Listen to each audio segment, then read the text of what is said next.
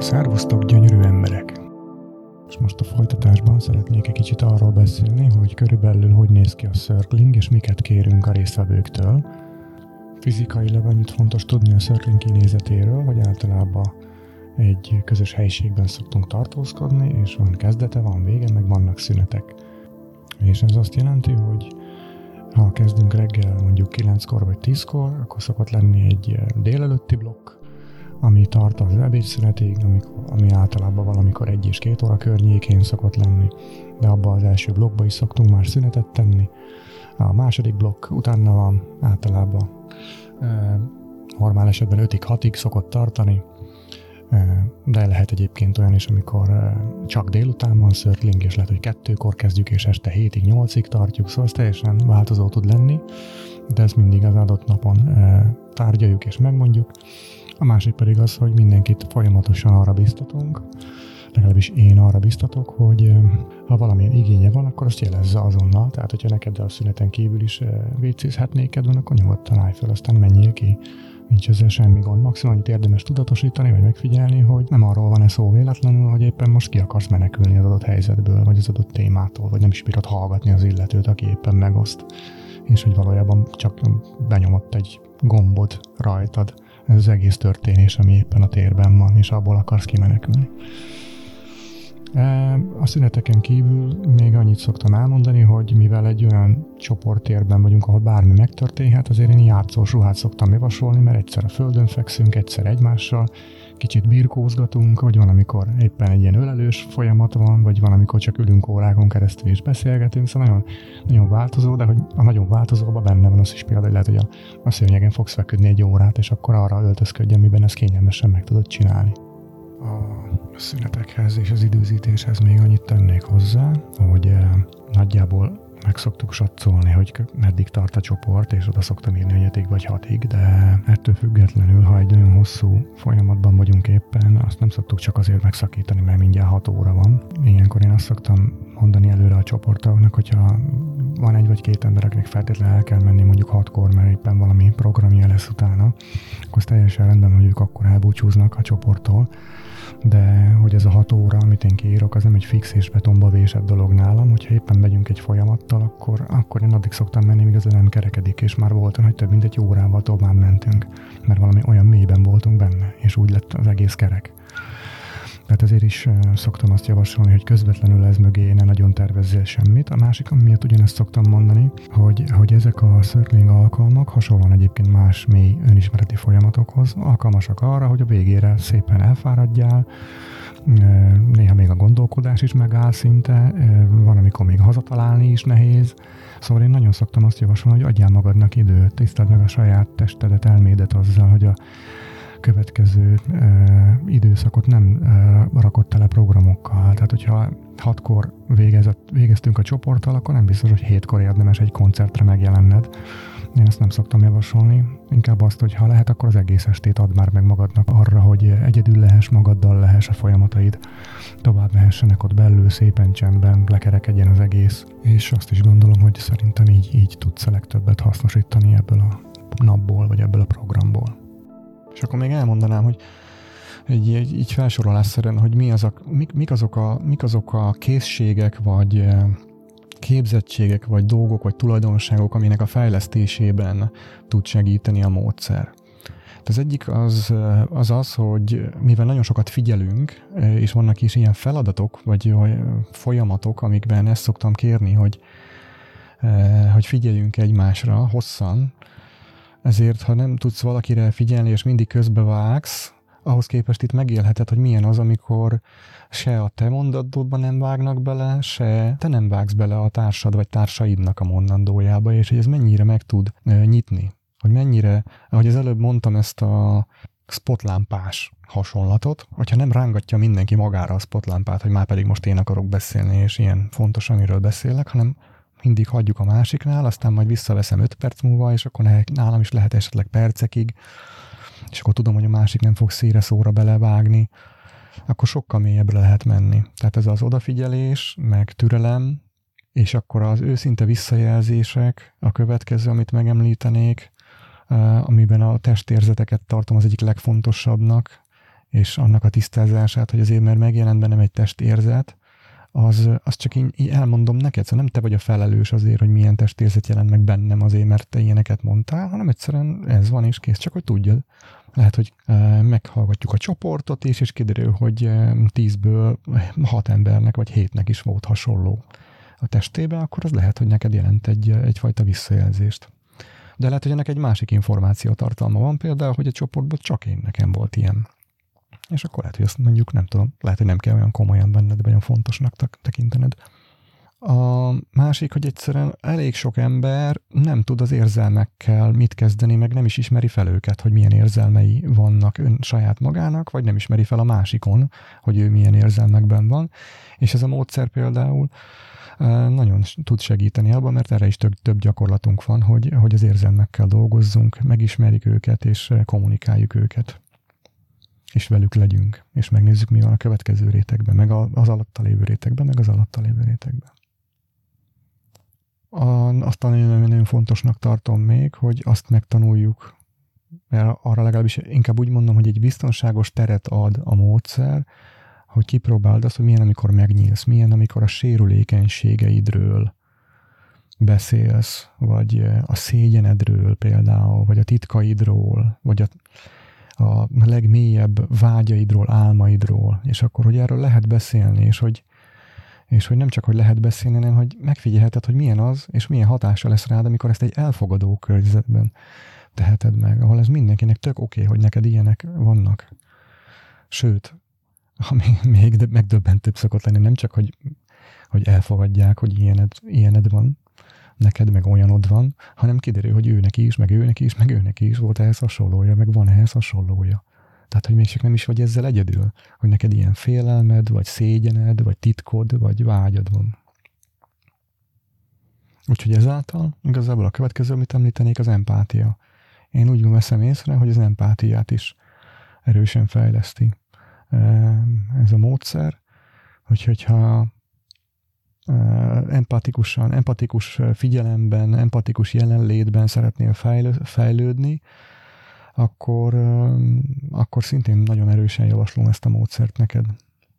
A másik, amit még itt a végén meg, megemlítenék, az, hogy nekem például, amikor én vagyok a facilitátor, nekem az egyik feladatom, hogy segítsem, hogy a megosztásod az olyan legyen, ami ami mélyről szól, a jelenről szól, és hogy értsük, értsünk téged. Tehát ha véletlenül elkezdesz mondjuk történeteket mesélni valami régi dologról, akkor, akkor lehet, hogy két-három mondat után én úgy fogom meg, azt fogom megkérdezni tőled, hogy mielőtt ebbe a történetbe még jobban belemennénk, el tudnád-e mondani nekünk, hogy most éppen ebben a pillanatban hogy hat rád ez a történet. Most éppen mit okoz, hogy akkor ez történt. Most éppen ezen most mosolyogsz, hogy akkor az a kutya megharapott, vagy most is dühös vagy, vagy, vagy most frusztrál az egész utólag. Hogy a, jelenlehez, a jelenlegi ö, ö, állapotodhoz, a jelenlegi érzelmi állapotodhoz, főként érzelmi állapotodhoz tudjunk kapcsolódni. Ez egyik, amit én legalábbis észrevettem, hogy néhány embernél, mintha lenne egy ilyen, én azt gondolom, hogy téveszme, hogyha én nagyon alaposan elmondok egy történetet, hogy mi történt velem az elmúlt héten, múlt héten szerdán egy nagyon alapos részletességgel elmesélem neked, jó hosszan, akkor te annál jobban fogod érteni, minél hosszabb mesél, hosszabban mesélek róla. És az igazi tapasztalásom az, hogy ez nem így van. Sőt, egyre több emberrel találkozok, aki, aki most már szereti, vagy hogy is mondjam, meri bevallani, hogy, hogy hú, hát én három mondat után már elvesztettem a fonalat, onnantól kezdve én már csak a, a szendvicsemet turkáltam, vagy mit tudom én, vagy a, hogy a, a ruhámon a, a ruhaszálakat nézegettem, teljesen mindegy, csak már nem tudtam, és nem tudtam rád figyelni. És ilyenkor, ilyenkor érdemes ezen elgondolkozni, hogy most tényleg ennyire fontos, hogy ilyen színesen meséld ezt a történetet, vagy inkább kapcsolódni szeretnél velünk? Mert az, hogy a múlt héten megharapott a kutya, és ez miatt én most mérges vagyok, ez, ez, ez, ez, ez nem kell a kutyának azt a történetét kiragozni, hogy én honnan, hova mentem, akkor hány óra volt, meg egyébként is ott még hányan voltak, ki nem szarja le, ez mind mellékes körülmény. Az a lényeg, hogy most milyen érzést okoz ez neked.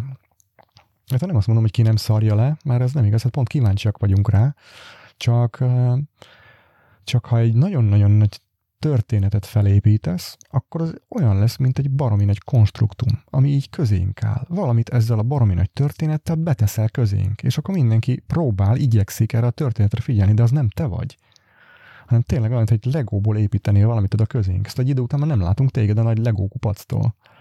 Akkor ez így megérte? Én azt gondolom, hogy nem biztos, hogy jó kérdés a megérte, de hogy nem ez a cél. Tehát én, én akkor nem tudok hozzád kapcsolódni, hogyha te így építkezel. Úgyhogy én biztos, hogy be fogok kérdezni. Úgyhogy ezt azért is mondtam el ezt így hosszabban, mert hogy a megosztás, a megosztást is lehet gyakorolni és fejleszteni, hogy hogyan tudok úgy magamról beszélni, hogy az, hogy azt, hogy az a tényleg a lényeget tartalmazza rólam. Tudjon a másik hozzám kapcsolódni. Ne a figyelmét vadásszam csak el, és ne az energiáit vámpírkodjam le, hanem, hanem segítsek neki mentálisan, vagy érzelmileg megérkezni oda, ahol én vagyok.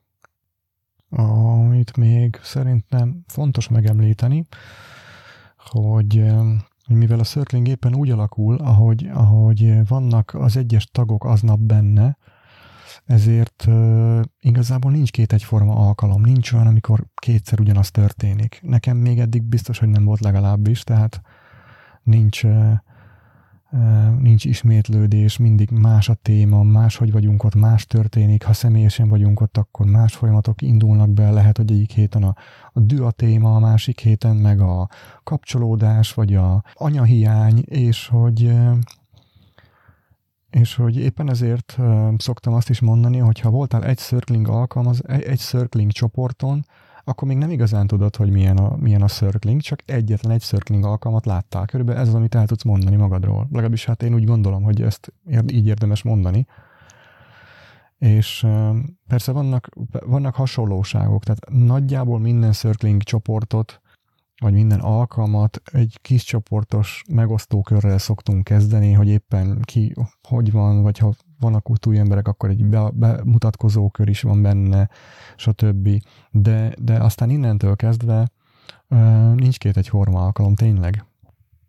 Egy pillanatra még visszatérnék oda, hogy az előbb mondtam ilyeneket, hogy, hogy próbálunk teret adni, hogy tudjál beszélni a szégyeneidről, meg a vágyaidról, meg a céljaidról, meg a titkaidról, és hogy ez lehet, hogy elsőre ijesztőnek hangzik, és nem, nem is úgy történik ez, hogy mi ezeket kihúzzuk belőled, meg hogy ebből, ezekről muszáj beszélni. Ez nem így van. Csak egyszerűen, mintha a kapcsolódásnak, vagy a személyiségnek több rétege lenne, és hogy kérdés az, hogy kit milyen mélyre engedünk be. Ugye, hogyha valakivel ilyen felszínesen beszélgetünk, akkor az nem egy igazi mély kapcsolódás, és a, azok az emberek, akik az önismeretben így haladnak előre, azok között megfigyelhető, hogy egy idő után az egyre mélyebb és őszintébb kapcsolódás ö, vágya jelenik meg. Na most, hogyha ö, tudok beszélni magamról, meg hogy érzem magamat, de nem tudom neked kimondani, hogy milyen vágyaim, meg szégyeneim vannak, akkor az azt jelenti, hogy még mindig van egy réteg, egy lejjebbi, vagy egy beljebbi rétegem, egy bentebbi terület, amit még nem mutattam meg neked. Pedig igazából az a legigazabb részem, a magom, vagy ha nem is a, a legigazabb részem meg a magom, de legközelebbi dolog. Az, azok a legintimebb gondolataim és emlékeim, amit lehet, hogy csak a kedvesemmel osztok meg, vagy még vele se bizonyos esetekben. Pedig, pedig pont erre vágyunk, hogy olyan kapcsolódásokba lehessünk, ahol ezeket is kell, el lehet mondani, ahol mindent el lehet mondani. És az egyik cél, hogy ezt a csoporton meg lehessen teremteni, be lehessen gyakorolni, egy idő után akár ki lehessen ezt vinni valamilyen szinten, de persze ez egy mély kapcsolódási szint, tehát ez nem azt jelenti, hogy oda megyek a busz megállóba valakihez, és rögtön a, a legmélyebb vágyaimról, meg szégyeneimről kezdek neki beszélni. Ezt nem, nem, így, nem így gondolom én, mert nem, nem szeretném, hogy így képzeld, hogy ezt így szeretnénk csinálni a jövőbe. Csak egyszerűen a különböző kapcsolatainkban azt tudatosítani például, már az, már az sokat segít azt tudatosítani, hogy ez a kapcsolódás, ami köztem és a karesz között van, az például látom-e ott a lehetőségét, hogy mondjuk egy szinten mélyebbre menjek, vagy akarok-e vele egyáltalán mélyebbre menni. Tehát ezeket időnként jó tisztázni. Van, aki azt mondja, jó, ezeket még meg is tárgyalni az illetőkkel. Azt nem tudom, de minden esetre, ha valakiben látom, hogy még lenne potenciál a kapcsolódásba, én szeretnék mélyülni, meg ő is, hát akkor itt ezen a csoporton például lehet gyakorolni, hogy hogy lehet ebbe az irányba elindulni, és milyen az, amikor ezeket én ki tudom mondani ebbe a védett környezetbe.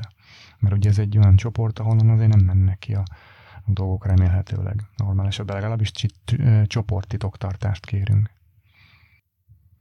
De még egyszer mondom, hogy ez az egész, az, hogy megoszthatsz és beszélhetsz a mélységeidről, a félelmeidről, ez csak egy opció, tehát ez csak egy lehetőség, és nem kötelező. Tehát, hogy neked ez nem fér bele, ez nincsen, ez túlságosan kint van már a komfortzónádon, akkor nem kell ezt csinálni, akkor hallgathatsz is, és akkor kapod a figyelmet, és megélheted, milyen azt, milyen, milyen az, amikor, amikor az egész csoport rád figyel.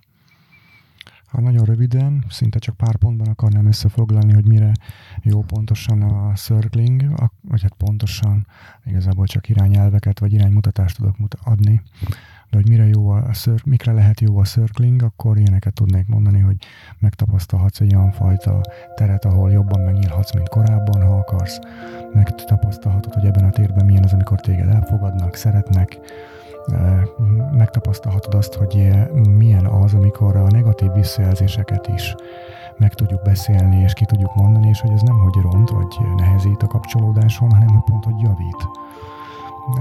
Megtapasztalhatod azt, hogy milyen az, amikor figyelnek rád, és látszol, és ez is lehet ijesztő. Ez összes, amit eddig elmondtam, segíthet abba, hogy mélyre menjél magadban, segíthet abban, hogy magadról is új dolgokat feldéte, hogy felfedezzél, rágyere arra, hogy igazából milyen a, az igazán őszintén mélyen benned lévő személyiséged, vagy igényeid, mi a, mi a, mi a legigazibb számodra, mint irány, vagy kapcsolódás, vagy gondolatok. Milyen az, amikor kérsz valamit, mondjuk egy szembenézést, vagy egy érintést, és az hogy hat rád. Milyen az, amikor esetleg kit kimondódik olyan, amit már nagyon régen nem mondtál ki, vagy sohasem mondtál még ki korábban, vagy azért, mert nem akartad kimondani, vagy azért, mert neked is új a dolog. Lehet, hogy itt ebben a térben más fogja kimondani. Megélhetsz itt olyat, hogy milyen, amikor a közösség szinte egy lélekként, vagy egy szívként dobog, és egy gondolat, vagy egy érzés az több emberbe is ugyanúgy megjelenik, mint szinte egy ilyen családállítós térbe. És akár még megélheted azt is, hogy ebben milyen, ebben a térben ott lenni, gyógyulni, régi fájdalmakat kicserélni, és kisírni, és, és beengedni a jót helyettük. És aztán szépen lassan így változni, és ezt megfigyelni akár kint a kinti életedben is. Hát így elsőre azt hiszem, hogy ezeket a, a gondolom, hogy érdemes talán elmondanom így a circlingről. Ha vannak kérdéseitek, akkor nyugodtan jöhet, még lehet, hogy teszek föl videót, mert egy, valószínűleg egy csomó aspektusát a történetnek vagy a módszernek kihagytam, úgyhogy lehet, hogy már később még teszek hozzá. Most egyelőre ennyit, köszönöm szépen a figyelmeteket, majd egy későbbi felvételnél remélem találkozunk. Sziasztok!